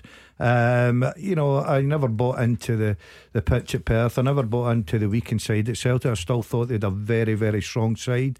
They dominated the game from start to finish. On the other hand, you look at Rangers at Ibrox. Allan McGregor was hardly seen in the game at all. Rangers, it was attack after attack. It was a comfortable afternoon for both teams. Of that, there was no doubt. Job done. Both managers delighted. Both sets of supporters delighted. Yeah, I think Dougie's, aye, Dougie's certainly had a good day. Uh, he must be at the wind up when he's coming on and, and saying that the league's over. Agree with the guys. Rangers and Celtic dealt with the situation well because we always talk about the pressure when one plays before the other. And I know Rangers are heading the league, but uh, you still need to go out there and get the job done. And Rangers were convincing from minute one, the way they played and the way they took the game to St Mirren. You know, brave team selection from Giovanni Van Bronckhorst, putting so much emphasis into his attacking players. That paid off. The only disappointing probably for him and the rest of the team is it wasn't more. Anyone in particular stand out, Gordon? It's it's tough to look past Morelos' goal return since mm-hmm. the new manager came in, but I, I, think Scott Wright got man of the match in the stadium. I'm not um, surprised with that. Well. I'm not surprised with that. Scott Wright's been a sort of a in and out sort of a player uh, under Steven Gerrard, and you know you look at him, you think right, that's him ready to stake a claim now, and then he goes back out the side. It was an opportunity for him today. He gets off to a great start with a goal at the back post from the header. I thought he played very very well indeed. Obviously he's buying into what the new manager's trying to do, um, and I think the manager's buying into him. So he's pushing for a place regular, Gordon. That's that's got to be his aim. I totally agree. If I was given man a match, Scott Wright. The problem for Scott Wright is the guys who are in front of him, who's yeah. trying to, you know, displace at the team. When you look at the season, you know, Kent's came back into the side. He looks back to his old self. Then you look at Aribo, who's filled that uh, void sometimes. You Roofe sometimes when he plays, or Hagi. They're all been top performers. So when he gets his opportunity, But opportunity, this is going to be a very attacking minded manager for Well, me. that's what I was going to say because actually, in in in one way, in direct competition with Scott Wright, there there isn't that many people. But but Rangers tend to shuffle things around. That if Davis is going to come into the midfield and come out, you know, and sometimes Aribo plays forward or or Hagi might play forward. So that's where the competition comes. They actually don't have that many. No, kind of out and out wide, wingers like him. wide players to, to Probably sort of compete Aribo's the one because you're right when Well, he's when Davis comes season, in or Arfield comes in and Aribo gets moved on one in that right hand side, then he's really been the standout player. So that's that's what Scott Wright has to get past. But do yourself no harm today because his performance was excellent this There's afternoon. an, uh, just an overall feeling of Rangers having been turned into a, a- a better team than they were in the first half of the season. And Van Bronckhorst, of course, has to take immense credit for that. All over the park. Hugh, I still uh, I, I, agree a lot you're saying, but I still think there's a bit of work to be done because we were sitting. Well, I think I was sitting in the house uh, looking at Dundee United game, and the huffed and puffed, and we had supporters on here after the game saying, you know, very flat performance. It wasn't good. The way, the what I liked about Probably the only one though, isn't Yeah, it? And but even what at I that, they liked still, ab- what they still liked- got what- a victory. Yeah, they got the penalty kick that won them the game when deservedly won the game. What I liked about Rangers today was it was a very attacking lineup. You know, you look at that from the middle of the park to Morelos, all attacking, thinking players. You know, going for goals and playing some nice stuff. I enjoyed watching Rangers today. I thought they were excellent. I enjoyed watching Celtic against St Johnstone. Thank you to Doogie. I was going to bring Doogie back in. He's gone off to enjoy the rest of his night. Let's set the scene for you, Celtic fans. What did you make of the game in Perth earlier? Here's what the manager made of it. really good first half, excellent first half. I thought in challenging conditions. Obviously, you know the, the, the pitch made it difficult for us to play a little bit, and um, you know, St Johnstone were desperate for points today, even though they haven't been in great form. So we knew we had to start well. and I thought we did. I thought first 45 were excellent. Um, scored a couple of good goals. Probably could have had a couple more. Second half got a bit scrappy at times, but we still created good opportunities for ourselves. So overall, really happy with the players' um, attitude, their commitment. Um, know, it's been a challenging week, obviously, and uh, great to get the job done. To be fair, it's been challenging from the moment I kind of set foot here. So they've just been different challenges, and, and yeah, that's what I keep saying to the players. All along, we haven't made excuses. We haven't uh, felt sorry for ourselves. And, you know, we just got on with the job, and every challenge we've had, for the most part, we've overcome. And I think it's just testament to the character within the group. Um, so yeah, it was a challenging week, but like I said, we've had a lot of challenging weeks, a lot of challenging games, and, and to the players' credit, they've, they've hung in there. Vasilis Barkas, first game in five months. Yeah, well, I mean, uh, you know, I said a couple of weeks ago. That's why, you know, these guys train hard every day. Um, that's why we push them hard every day. Uh, their opportunities will come. You don't know when they're going to come. You don't know at what point, and they've got to be ready because just for themselves more than anything else. Um, and uh, great for him today to, you know, get an opportunity. And I thought he did really well for us. You know, came out for a couple of crosses which helped us. Uh, and uh, didn't have a lot to do apart from that. But that's like I said, that's why they train hard every day, um, so they're ready for their opportunity. How is Kyogo? Yeah, he, he should be okay. Look, he wasn't 100%, but he wanted to give it a go today. But we said to him, look, you know, if at any stage you feel anything, just just come off. Um, and um, that's what he felt in the end. So uh, again, he'll recover and he'll be fine. 01419511025. The performance, the results, Barkas, Kyogo. Take your pick, Celtic fans. Paul, what jumped out for you today? Hi, Gordon. Uh, happy Christmas, guys. So Thank you. Same to you. Uh, I'd like to also wish Dougie, the last caller, a happy Christmas. Very kind of him calling Big Ange the Messiah. I know it's the season of goodwill to Lone Men, but he, he doesn't need to bother us. Biblical Uh, reference at this time of year as well. Yeah, it didn't go unnoticed. Um, what, what about today then, Paul? Uh, I thought I thought we were great today. I thought again we had a depleted squad. The talisman goes off injured. Uh, we're bringing in young guys that have never played before. The youngest guy I think ever to be on the bench was on the bench. The goalkeeper that doesn't get a look in was in goals, and we came away with a three-one victory to Perth. I mean, don't really think you could ask for any more. Celtic were totally in control. Three-one, probably not a true reflection. If it was six or seven, I don't think anybody could have complained. But no, another another hard week, uh, and we're coping. Uh, we're just using the squad. We've not got the squad that, that we want now, but I don't think anybody can have any complaints. I thought it was a totally professional job. Professional. Does that sum it up for you, Hugh? Uh, the only way in which I would disagree with Paul that there, there was a blip in the last seven days because Celtic drew at Paisley and uh, that was a costly two points to leave behind. Uh, chance taking on the night was non existent. Uh, they corrected that today. Abada looked as lively as I've ever seen him in a Celtic jersey. Uh, but, you know, they're, still those six points behind Rangers and there remains no margin for error. I think one of the most impressive things as well about today, you know, the result is impressive, the individual performance is impressive, but the new system, you know, we've not seen a new system. I was of the thinking that, you know, Ange Postecoglou would stick with us 4 3 3 throughout the season, the inverted fullbacks that we spoke about so often, and we've never really seen anything but that from his sides, even when he's changed the personnel. But today, he, he realised the challenge in front of him, the system that St Johnstone played and the personnel he had to choose from. And what we've seen today was Kyogo, well, starting the game, Kyogo and Abada playing very close together as a, a two up front with wing backs, Juranovic and Scales doing very well. That midfield three were terrific. So it's it's something that Celtic can certainly go away and work on. You know, the players will have a, a little break, I'm sure, away from the club, but when they come back, when there's times in games it's tough or they come up against opposition in a different shape, Ange Postecoglou now knows that he can trust his players to play that shape. Who stood out for you today, Gordon? Oh, uh, Bitton, captain, and for uh, Callum McGregor. And obviously Tom Rogic, who I, you know, he's one of those players, Gordon, you'd pay to go and sit and watch him. I think he's a brilliant talent, especially I mean, now. You, you couldn't today. It's you know it was five hundred. So well, yeah, cause still five hundred, but you could um, you could say he's found his spark again under Postecoglou, and he's certainly contributing a lot. But uh, Nir Bitton today, I thought was excellent, and it summed up his goal as well. He was a captain today. I, I didn't expect, and I, be, this is a compliment to Celtic. When I looked at the both teams, a struggling St Johnstone, bottom of the league.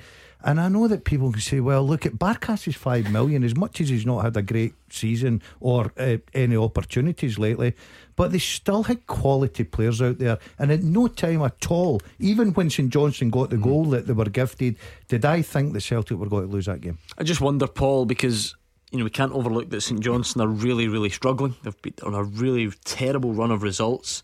They had their own problems, but given Celtic's absentees and the draw the other night in Paisley, was there a bit of fear f- for you ahead of kick-off?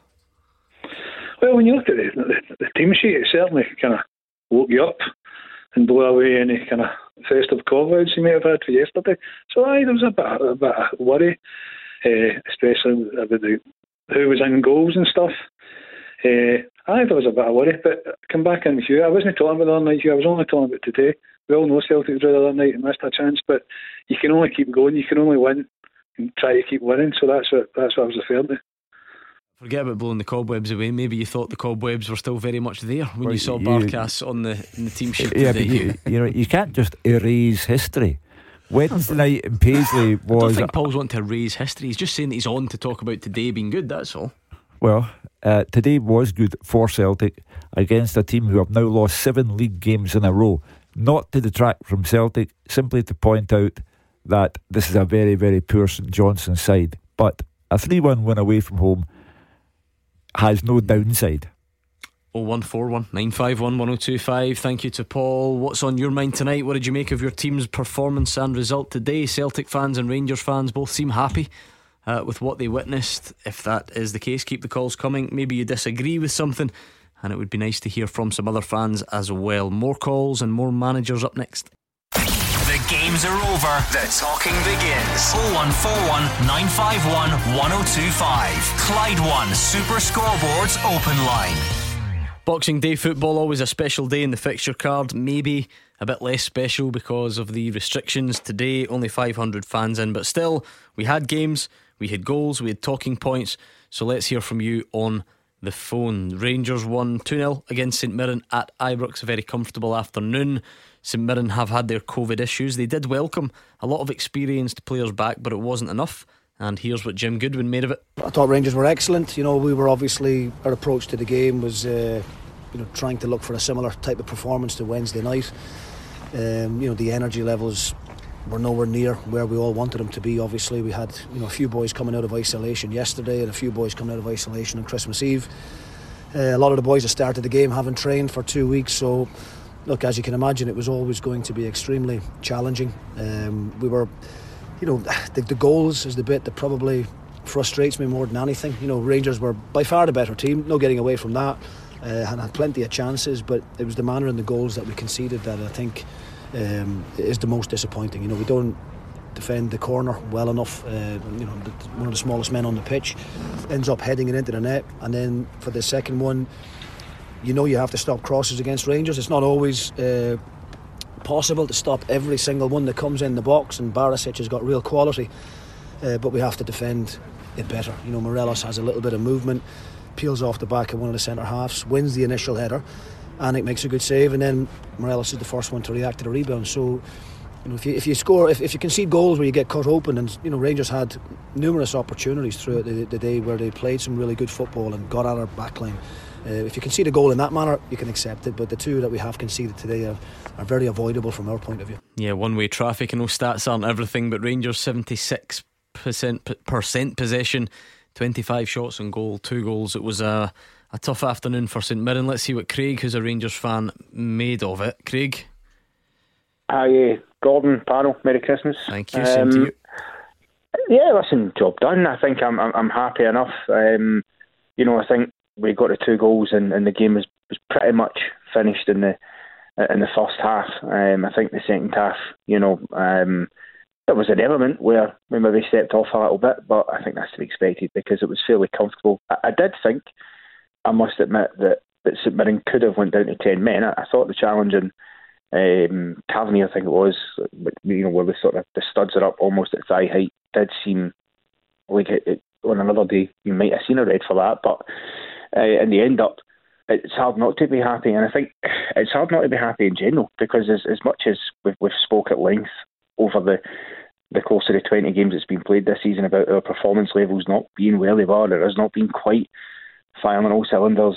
We're only five points worse off than we were at this point last season, and we're six points clear of Celtic, who, whilst are five points better off themselves, have played three games more than they had played this time last season. So to me, I'm looking at it thinking we're getting into the new year pretty much as good as we could have expected because you can't just keep doing what we've done last season indefinitely. There's there's going to be lulls, um, but when you consider over nearly two years we've played what 58 Premiership games, we've won I think 52 of them. Um, you know, and lost just one. I think is uh, remarkable. So in general, I, I, there's not much to not be happy about. That's a fair point, isn't it, Hugh? Um, if you're looking at where things can change, six points is not a lot. Of course, it's not. But once that starts to edge up, if it does, uh-huh. you have to look at, you know, when are Rangers going to lose a series of games or lose a good few games? If they do, it would be completely bucking a trend that's been set in for quite a long time now. Yeah, and that's why I said on Friday night that I don't see them losing between now and the end of the season. In the first half of the season, Rangers lost one of 19 games. That was to Dundee United at Tannadice on a day when Rangers deserved to lose. The performance wasn't great.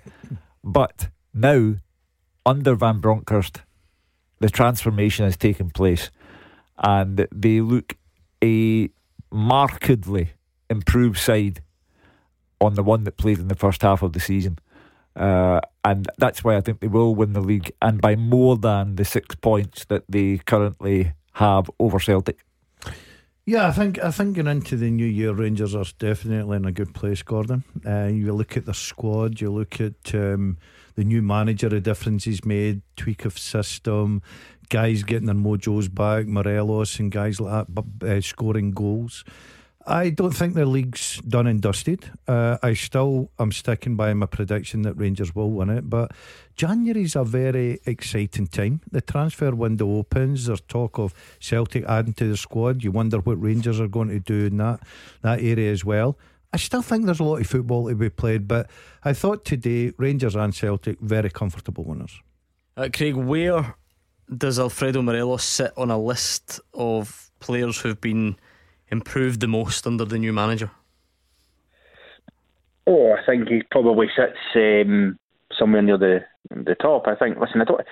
He had, you know, a, a real rough start up to the season. Um, you know, in, in terms of his form and that and, and getting amongst the goals. And I think he has had that, that new life breathed into him since Giovanni Van Bronckhorst took over. Um, and, and I think sometimes that comes down to the fact that if you look at the way we were playing, you know, maybe the last four or five games under Steven Gerrard, one of the common themes was that Morelos, for me, wasn't playing where he should have been playing, which is down the middle, actually in and around the area where he should be in the, towards the box, getting goals because that's where he's, most effective. Over the last season and a half, Gerrard had asked him to play a slightly different role than just that. So to be more involved in the build up and, and connecting things as well. Now, last season that worked okay, and um, we got away with it. This season he, came back, wasn't in the best form, and it just didn't quite work that way. And sometimes for strikers like Alfredo Morelos, if you just revert him back to that absolute fundamental basics, and he starts getting goals, that's when the confidence builds. And I think you can see that in Alfredo Morelos. Now, don't get me wrong, I think by the time we come back, you know, we've got two tough away games, Pittodrie, then Parkhead. By the time we play Celtic, they're going to have a completely different looking team. There's no doubt about that. They're going to sign probably three or four players for Japan in January. They'll have players back for injury.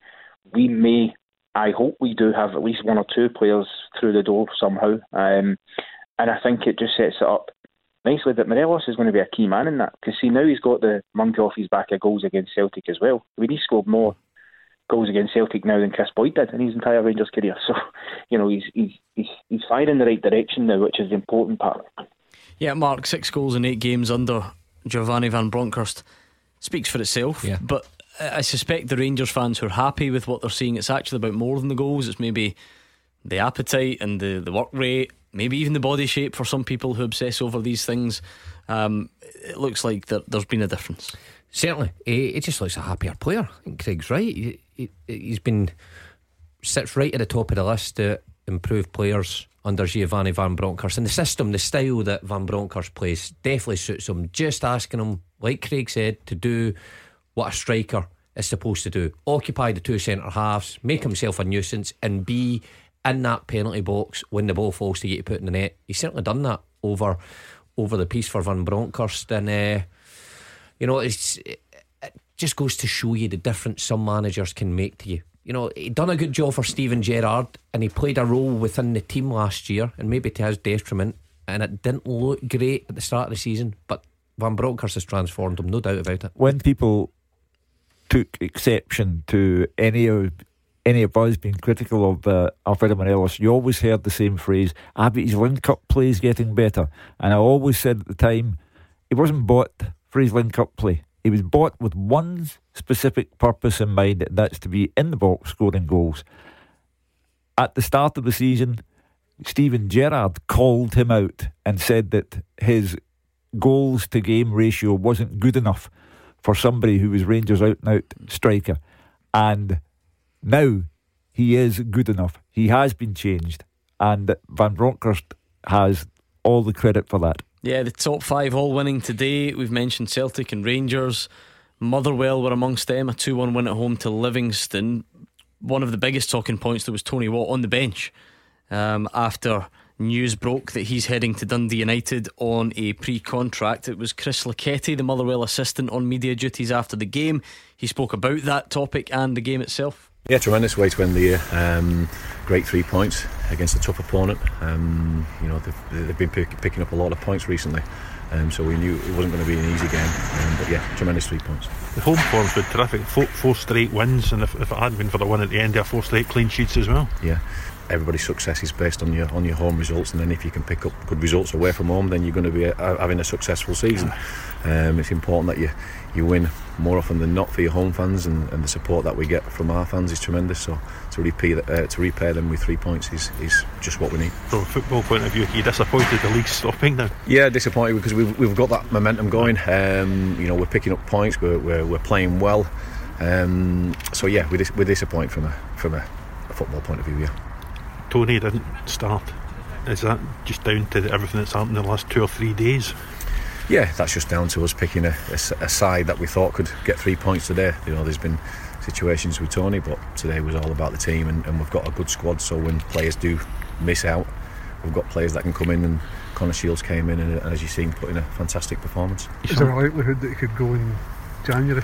There is a likelihood, but again, we'll have to wait and see on that. You know, there's nothing set in stone yet, so we'll we'll just keep working till till till we know differently. Were you concerned his mind might be elsewhere today if you if you played, or was that just in a bit? Um, that was it. Could have been, but we spoke to Tony, and his, his mind was fine. So again, we just picked a, a team to to get the three points. There is a likelihood he leaves in January, Hugh. That's clearly the the solution that suits well all parties, you would imagine. Yeah, yeah, it does. Um, because if this is going to linger on, these things become a distraction. Uh, they get in the way of the football. So if there is a likelihood, and I commend the, the assistant manager for giving a straightforward answer to a straightforward question. If there is a likelihood that he goes in the January window, then best for all concerned. Yeah, I can't disagree with that. I think that uh, if it's got to the stage now that the Motherwell manager has decided, look, I need to put you on the bench because of circumstances and taking you out of the environment, then it's best for Tony Watt. Because Tony Watt, let's be honest about it, if it wasn't the case of that come out that he's going to Dundee United, would have started today. There's no doubt because he's one of Motherwell's best players. So if it's going to be down that road, hopefully for Tony Watt, Motherwell, everyone concerned, they can get that. I hope it doesn't end a sour note for him. Yeah. No, because Tony Watt has been terrific for Motherwell, and we've mentioned before Motherwell's been terrific for him, and it was a good relationship. But these things happen when when a player needs to look after himself, and I get the frustration because it's a side sideways step. Some will view it, but. You know, it looks like it's in Do- everyone's best interest to move on that, January. In, in whose mind? Because I'm pre-contracts within the same division, they always end on a sour note. I mean, in fact, take take Fir Park. Declan Gallagher was Motherwell club captain, but as soon as he signed a pre-contract for Aberdeen, fans couldn't be bothered with him. Didn't barely played again. Jordan Jones signed one for Rangers, didn't he? At Kilmarnock, went on Twitter, tweeted some stuff that but that's Kilmarnock the- fans but didn't that like. Jordan Jones So- one's been different. I mean, Tony Watt, like I say, when, when it's in the same division, it, it rarely ends. But Jordan Jones, remember, played against Rangers one night after scored. signing the Yeah, pre-contract, scored the goal that won the game for Kilmarnock Yeah. and, and set Rangers back in the title. Uh, yeah, but that, I mean, that is is the point. That ended up not being you know the definitive one. Can you have a, a situation, Gordon? I totally get. Fraser puts it so simply earlier on. You know, man changes job. Who Mhm. cares? Yeah. C- can you realistically have a scenario where Tony Watt scores the goal against Dundee United that puts them bottom six, or misses a you know a two yarder against Dundee United that puts Motherwell bottom six? These are the types of things that you're probably looking to avoid. A hundred percent. But the best outcome for everyone now is if a deal can be done and Tony goes to Dundee United. Um, I think Tony Watt's been brilliant for Mull. I really do. I think that the best for him now is to see, especially with Graham Alexander coming out, making a statement today um, by putting him on the bench and saying, right, okay, I'm going to concentrate probably on the players that want to be here and are going to stay here. I would have no qualms of having Tony Watt on my side. Let me be quite clear about that because I think Tony Watt's as honest as the day is long. He gives you everything he's got, whether it would be against Dundee United or not. But for the best for everybody concerned, I would like to see Tony getting his move in January. There is there is one other consideration here. Dundee United have gone off the rails. They need Tony Watt in now to help do something about it because they have forgotten how to win matches. So it's in their best interest to get a deal done in January. It's in Motherwell's best interest to get him off the premises. So if ever I saw a situation that suited everyone, this is it. Yeah, I was just going to say, I don't think, unless something else comes out, I don't think Tony Watt has been a troublemaker about Motherwell. I think he's done a reasonably acceptable thing by looking after himself. Any one of those fans who, if he came on today and was giving him a hard time on social media, with their, their own employment, they had the opportunity to either double or treble your wage, eh, eh, they would take it. And anybody's anybody's kidding themselves on if they say they won't. So But I think does being a football fan not allow you to, to just think both? Where you say, yeah, do you know what? I, I probably would, and, and I get the money side of it, but I don't want to see him play for us again. Can, yeah, you can I, I- I can get the disappointment. But a football fan, surely, and a Motherwell fan, want their team to win first and foremost. Doesn't matter how they do it. And if your best player and your top goal scorer is on that pitch, even though he might be taking a sideward Hmm. step to a rival soon, surely you want the best out of him while he's contracted to your club. We are going to speak to a man who is in Govanhill, and we'll speak to him next. After they play, You have your say. 0141 951 1025. Clyde One Super Scoreboards Open Line. Some interesting comments still to come from a few managers out and about there. Uh, some very interesting stuff. Let's also speak to a man who's been hanging on the line patiently. What did you take away from the Celtic game today, man? What's your main thought process after it? Well, that's about eight, nine players we had out, top players, and we still, you know, Mm-hmm. apart from when it scored, but it was as comfortable as could be, but could be. But uh, see, before I get my main point, can I ask you something, please? Go for it. Right, okay. Hugh did say that Celtic would win third, right? Well, obviously that's not going to happen. And then in the cup final, when Hibs scored, Hugh turned around and goes, "La, I can't see Celtic scoring." Mm-hmm. And then yesterday or the last couple of days, la, you can't see Rangers again, you know, not Losing losing, a a game. game. Right, and at the same time, but what if Rangers lose a Rebo or Morelos or Kent or, you know, like Celtic have lost? And does he still think the same thing? I mean, you know, if carry on, see, see all these predictions hardly come up, know I mean? So I'm That is true. That's a man, true. Aman was put on this earth to have a go at me because I've never known him to call this program when it's not designed to have a go at me. Uh, what I will say is that uh, I did not say the final was over. I said that that, that could be the only goal of this final. Did you say you think it would be? and then of course, 14 seconds later, I was proved wrong. I think But you that- said. I think you were stronger than could. Mm. Hugh, just keep memory. talking quickly. No, no, no. I I said at the time that could be the only goal of this final. Yeah, that's it over. Um, but anyway, I, I, of course, I got it wrong. That's that's what pundits do. Uh, you know, uh, and with regard to Rangers not losing a game between now and the season, I stand by that. Of course, I do. Uh, that is my opinion, and I've stated my opinion. Uh, so, you know, a, Aman's quite right. I did say this could be the only goal of the final, and it didn't turn out to be that way. Uh, so there you are. That th these are the pitfalls, Aman, of being on a live radio program, talking about things as they happen. You did mention those injuries, Aman. How concerning is it? Uh, It's very. That's exactly what my point was. Is they can ask Mark and you know the was it Gordon Dalziel that used to play football.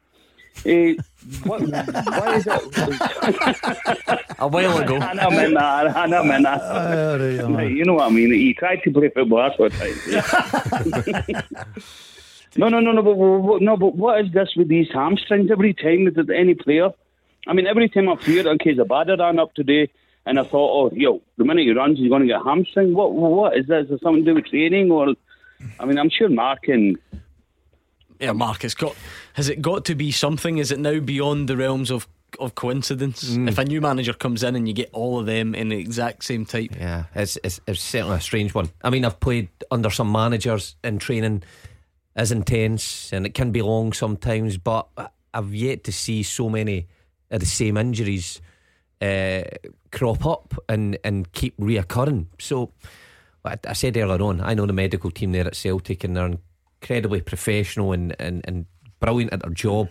They will be using this time to, to think about the, the workload on the players I mean, on training days. Ange has spoken about the schedule, and they have played a lot of games, but I can't imagine it's, you know, a ridiculous. It's ridiculously more than normal. You know, it may, maybe it's slightly more. And yes, the squad isn't as strong, so players haven't been rotated quite as much. But again, that that sounds like, you know, marginal. Like maybe ex players played a couple more than usual. Like take David Turnbull. I think he'd played every game, hadn't he, until the hamstring, which is just not like him to play all those games, all those minutes. Um, but you know, Celtic often go deep in cup competitions. They often play European qualifiers. They often get to.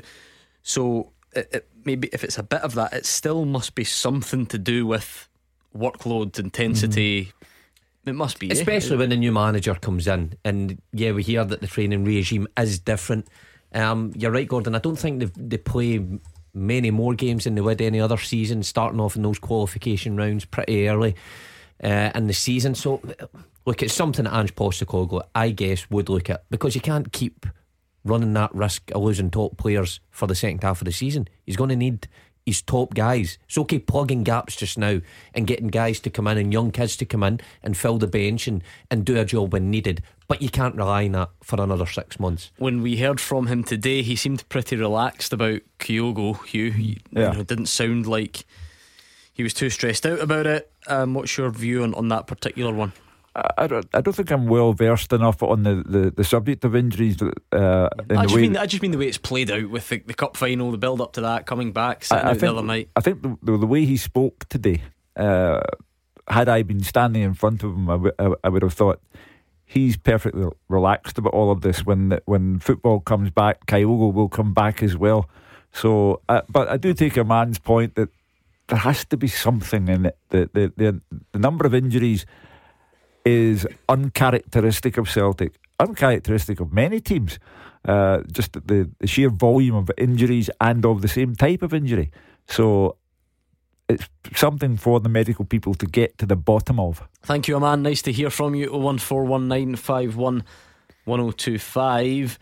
Uh, let's hear from. I feel like every game had its own kind of COVID issue or, or story attached to it, but particularly Aberdeen against Dundee. Dundee had 40 year old assistant manager Dave Mackay, who's not played in six years, on the bench. They had a goalkeeper on the bench as an outfield player. They had one other goalie and a 17 year old. So they felt they were decimated by it. Uh, they asked for the game to be postponed. The SPFL said no. So let's hear a little bit about what James McPake felt. They lost 2 1 in the end at Tannadice. This was his take on it. Uh, Tannadice at Pittodrie, sorry. This was his take on it. Look, in terms of effort, what they gave, something that they had no right really to play Premiership football for 90 minutes after being out for so long. Um, they make me proud in that, that sense. The goals we could have done better with, but in terms of effort and everything else, they were to a man, they were outstanding. I don't think I'm annoyed, I, I'm worried. They've made a a bad call, and we, we've got to get down the road now and, and hope that there's no backlash from this in terms of I'm asking a, a lad to get in there to, to captain a team that's got a, a three day old daughter. Um, go back down to the daughter now. Bad, bad decision making in a very troubling time in the world. That, but look, I felt for Jim Goodwin through the week, and I know other managers in Dundee United have had to go into um, Ibrox with a, a very different team from what they would normally play as well. And and sometimes you go and you, you put up fights and you, you see a lot of character. We've seen that today, but the way it's happened, and I, I think I can openly speak about it because I've seen both sides of it. And it's taken from probably the Thursday to the last thing, Thursday morning, when Charlie had it, to almost midnight on the Friday night for me to know that Liam Fontaine was, was allowed to play and not classed as a close contact. Um, today was just a case of you're playing and that's it, no matter what. The stats will show Aberdeen deserve to win the game fair enough. It wasn't about that. What the day was about was complete and utter lack of care for the well-being of a, a group of individuals that now have to go back to their families and back into that.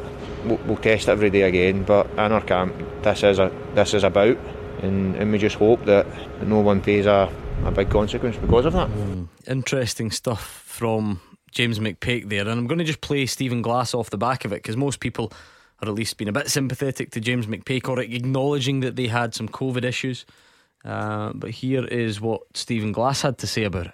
Anytime you go a goal behind is difficult, but uh, the conditions weren't great. It's cold, it's wet, it's windy, and you go a goal behind. But I think you saw the, saw the mental toughness of the group today and the quality as well. So, yeah, delighted for them. Two very good goals. Uh, we, we looked at danger anytime we looked like we tried to cut them. Uh, I think first half we were a wee bit passive at times, but I think any time we really showed intent, we were were a real danger. Uh, and I think when from a goal behind, it's good to come back and win. It's easy to take your eye off the ball, but I think uh, I think everybody really. I'm sure Dundee wanted the game to go ahead as well, regardless trying to get it off as such. But I'm sure they would have rather played the game. Uh, t- to be fair, it was a decent spectacle considering the weather, and I don't think the fact that they were they were potentially down to bare bones. I don't think it really mattered too much because they had a really good team on the pitch as well. So it's uh, I think the challenge was there to keep focused and not take our eye off the ball against pretty much a full strength Dundee team, near enough. Uh, so I'm, I'm, happy the boys did that. The group have shown that any time we're playing every three, four days, we've been better. Uh, and I, I, think that's sometimes a difficulty when you've got a group that's waiting. And maybe Dundee were thinking the same the day. They've had a break, but their energy levels might be better than ours. And it's it's difficult to put your finger on it sometimes. And I think players are better when they're playing games. And uh, I think you saw that again today from certainly from our group. I got lost a little bit about um, just in terms of you know I think Dundee wanted would have wanted the game on even though they asked for it off. That was strange. I, I didn't understand. I get lost at cold, About wet, and Maybe windy. you, It's you, Aberdeen, you isn't get you get you get lost easier than most. So the Aberdeen manager is trying to make the best of a narrow win over Dundee. He's trying to make it sound more impressive than it really was for Aberdeen. I'd rather concentrate on the remarks made by James McPake, and I do take on board what he said about uh, the captain going back to a three day old daughter. Uh, football's problem is that children younger than three days or older than three days uh, are going to school. And when they come back, there's a, a chance that they might bring COVID into the family home. Uh, all manner of things are going on.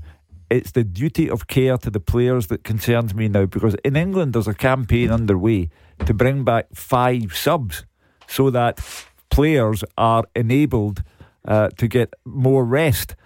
We are having teams like Dundee today who are struggling to have five subs. So this needs a major review. Um, Stephen Glass, what, what did you make of his comments? I, I, I totally agree with Hugh there. I think he is trying to paint a, a better picture. What's what was a narrow win over a Dundee side they should have played. Slightly confusing with what he says about Dundee, and then about how they've had the break and they could have had more energy than them. So take the three points and, and get away with it. For James McPake, I have every sympathy though. You have to say, Gordon, it won't cheer him up much. He's got issues in the league table, um, not helped by today's result. But Leigh Griffiths free kick, check it out if you get the chance. Oh, you've got to look at that, and I'll be very surprised if Hugh doesn't take that one right away for a goal of the, the day. Yeah. It's absolutely sensational. But Kevin you- Van Veen's is Well, good, I'll and tell- Declan Glass is if, good. If, and- that's better than that, I've got to say, I'll do be the, surprised. do the story of the day. 19 goals in our Premiership, Mm-hmm. scored by 16 different players. We got an afternoon of top class excitement all over the country, from Perth to Govan. The biggest number of all, though, is the six that separates Rangers from Celtic at the top of the league. When we come back, hopefully with people in our grounds, what can Celtic do about that? And now everyone's off up the road to eat the leftover turkey for their dinner and do it all over again. So, Merry Christmas again from us. Hope you've had a good couple of days, a good day's football today, and we can look back on it all tomorrow from 6. Andrew McLean will be in the hot seats. I will see you on Tuesday, but Andrew McLean in tomorrow with Hugh Keevins and Alex Rae. Mickey Gavin is up next.